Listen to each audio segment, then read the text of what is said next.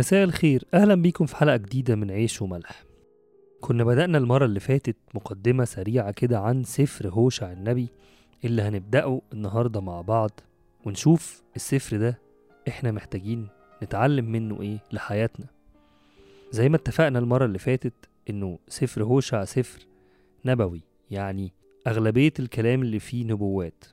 والأسفار دي الهدف من إن إحنا بنتأمل فيها في ملاحة مش إن إحنا نركز على كلمة كلمة أو نبوءة نبوءة لكن بروح السفر نقدر ناخد فايدة لينا نقدر نفهم شخصية ربنا وإزاي بتكون تعاملاته مع الإنسان مع شعبه. في السفر ده بالذات الموضوع ده واضح جدا واضح قوي مشاعر الله تجاه شعب إسرائيل أو تجاه بني البشر بشكل عام. حتى لو كانت المشاعر دي متضاربة في السفر في بعض الحتت لكن هدف السفر أصلا هدف نبوءة هوشع إن إحنا نشوف مشاعر الله تجاه بني البشر.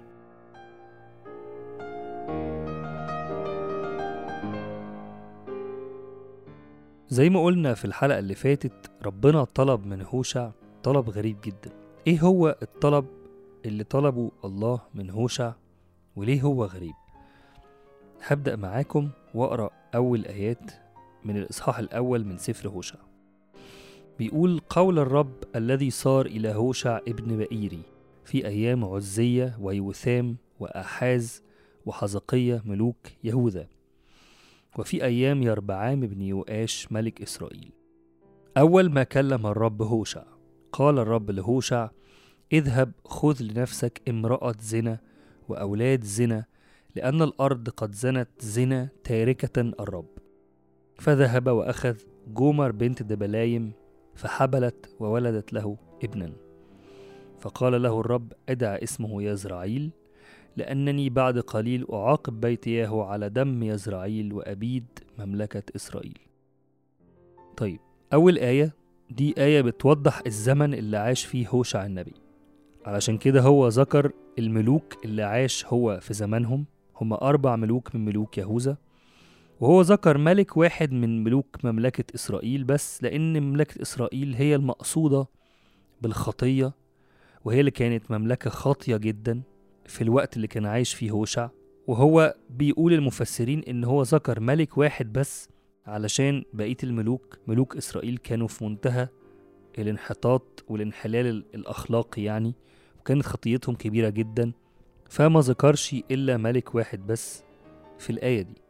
ندخل على الآية 2 بيقول أول ما كلم الرب هوشع يعني ربنا قاعد ساكت ومستني وأول ما كلم هوشع قال له اذهب خذ لنفسك امرأة زنا وأولاد زنا.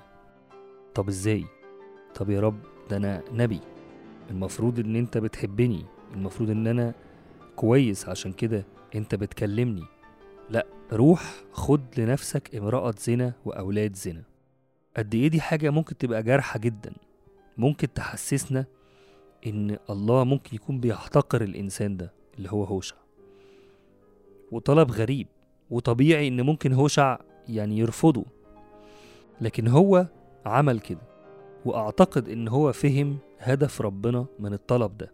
في الوقت ده بيقول المفسرين إنه شعب إسرائيل كان وصل لمرحلة إنه كل الشعب بيعبد الأوثان.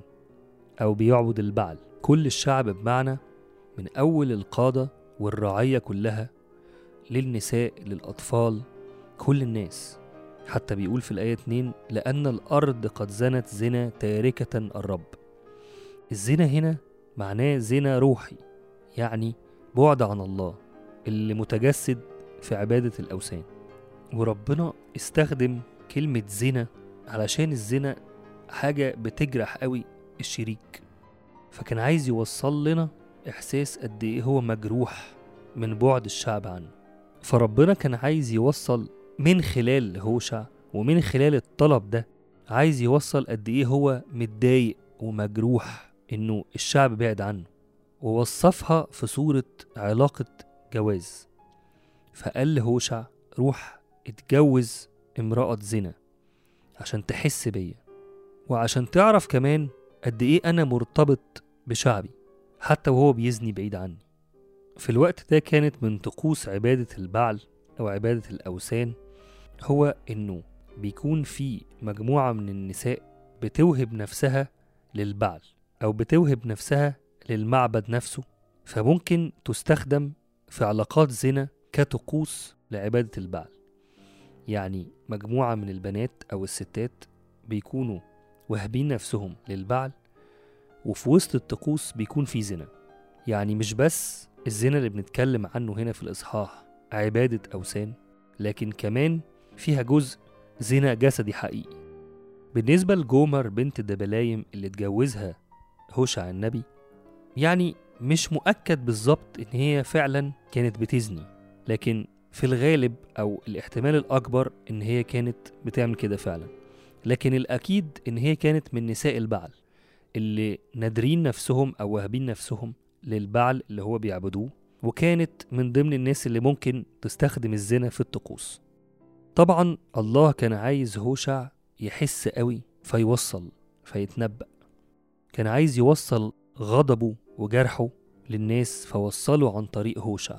ده مش معناه خالص إن الله بيحتقر هوشع تاني. لكن ده عايز يوريله العكس تماما عايز يوريله قد إيه ممكن إنسان يتجوز ويكون عنده مشاعر تجاه مراته أو شريكة حياته بالرغم من إن هي تكون بتزني بعيد عنه. عايز يوصل لنا إنه مرتبط بشعبه وبني البشر في علاقة شبهها هو بعلاقة جواز. والجواز من العلاقات اللي فيها مشاعر كتير قوي وفيها تعقيدات وكمان الجواز بيبقى فيه إني بحب شريك حياتي أو شريكة حياتي بالرغم من حاجات كتير قوي. هنا ربنا بيقول لنا إنه أنا بحبكم بحب شعبي بحب البشر بالرغم من إن هو ما بيحبنيش أو إن هو ما بيعبدنيش. ودي قمة الحب حب ملوش حدود. في سفر الرؤيا كله ربنا عن لسان يوحنا طبعا بيوصف الكنيسة أو شعبه. بالعروس وفي كتير من المواضع في الكتاب المقدس منها مثلا مثل العذارى الحكيمات بيوصف نفسه بالعريس. هي دي العلاقة اللي ربنا عايز يوصلها لنا ما بيننا وبينه عايز يوصل لنا إحساسه وحبه لينا في صورة إحساسنا بالعلاقة دي. اللي فيكو متجوز هيبقى فاهم اللي أنا بقوله ده جدا إنه الجواز مش بس علاقة حب أو مشاعر ده ارتباط ارتباط بالرغم من حاجات كتير قوي بالرغم من مصاعب كتير قوي. وهو ده اللي حب ربنا يوصله لنا سواء في العهد القديم هنا في هوشع واحد أو في العهد الجديد في حتت كتير قوي.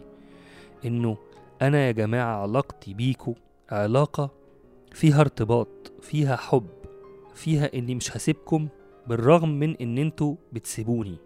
ممكن أأدب وممكن أزعل وممكن أغضب وممكن أعمل حاجات كتير قوي لكن اللي مش ممكن يحصل هو إني محبش هو إني أتخلى. هو ده الجواز المسيحي اللي عمله ووضحه في الكتاب المقدس ربنا نفسه سواء في العهد القديم أو في العهد الجديد. إحنا كل مشكلتنا إن إحنا مش بنصدق في الحقائق دي في أوقات كتير مع إن الحقائق دي مكتوبة وواضحة للي بيفهم ويدور. حلقتنا النهاردة خلصت أشوفكم الحلقة اللي جاية ونكمل مع بعض سفر هوشع النبي. تصبحوا على خير. راديو ملاح.